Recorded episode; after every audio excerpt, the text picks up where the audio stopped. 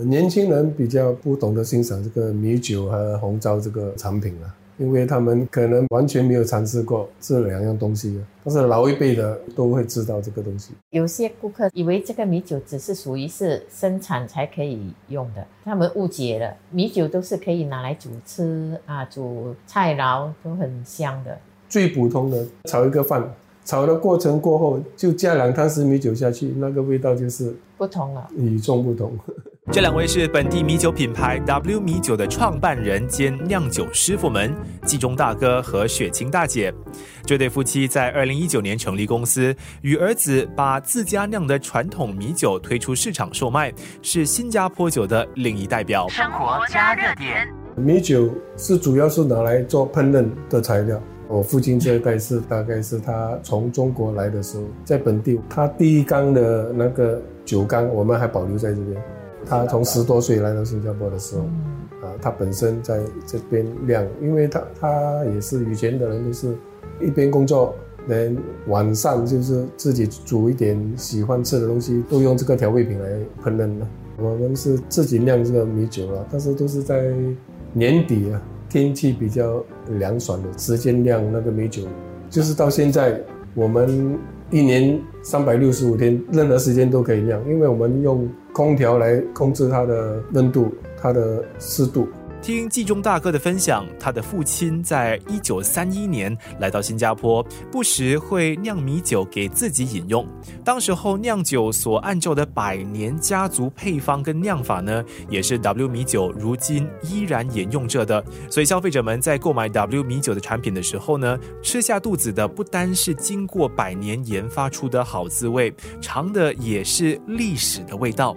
季中和雪清则是在老人家上了年纪之后接手，延续为家人酿米酒的传统。我也是有二十多年的经验了，是父亲年纪比较大的时候，体力啊比较差的时候，我才接手，不然我们就会失去这个米酒的文化。因为我们每天都有煮，我们一定要自己都本身都有，每天每道食物都放米酒嘛，所以一定要自己酿。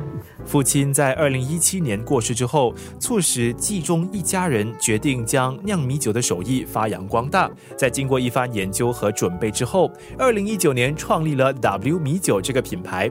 产品在出街之后呢，出乎意料的广受好评，让 W 米酒这个微型网络品牌打了一剂强心针。但是我们酿的米酒会有过剩。那我们就送给亲朋戚友了。当然，我们送给每个人只是一小瓶啊，但是我们试过了就不够用，又不好意思开口向我们要求，就是鼓励我们，你酿了，我们就有机会每天都尝到这个味道。而且，二零一九我们有一个展览会是在 Expo 那边，那时我们没有预想到会这么多人喜欢好评，口碑都很好。每个都喜欢，但是我们只参加两天的展览会，两天的把那产品全产品都不够买买不够。有些人说远远就闻到那酒香味，可能我们是放上网站 Instagram，而且网站有很多人也是有喝过，都给我们的评语都是很好的。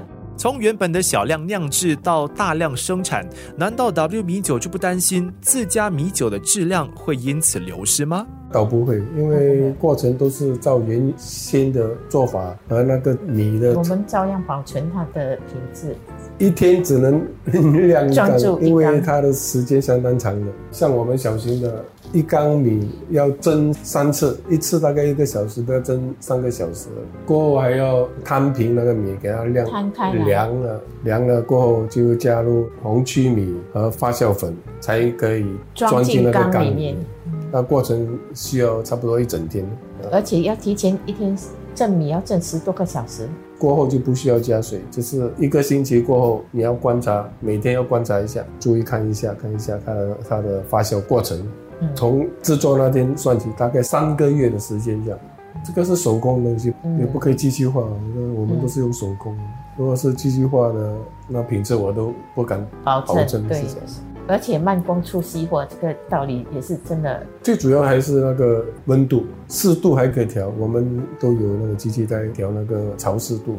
如果那个温度控制不好来讲，它的酒会变成酸曲，就是不可以卖了。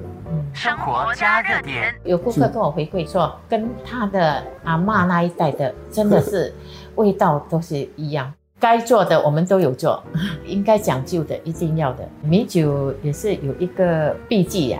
是说要讲吉利的话，也是要不可以讲吉利的话啊，不可以喧闹啊。真的，这样你酿出来的才会好的。而且古老的一代，他们都是选日子的。他以前看还会涨潮，涨潮几点涨潮，涨潮我们都我们都要这样的。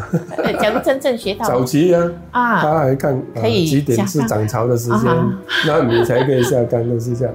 生活加热点。这对夫妇以熟练的手法，照着优良的古方来造米酒，酿制出的每一瓶 W 米酒品质保证，深受老一辈以及年轻国人的喜爱，并不奇怪。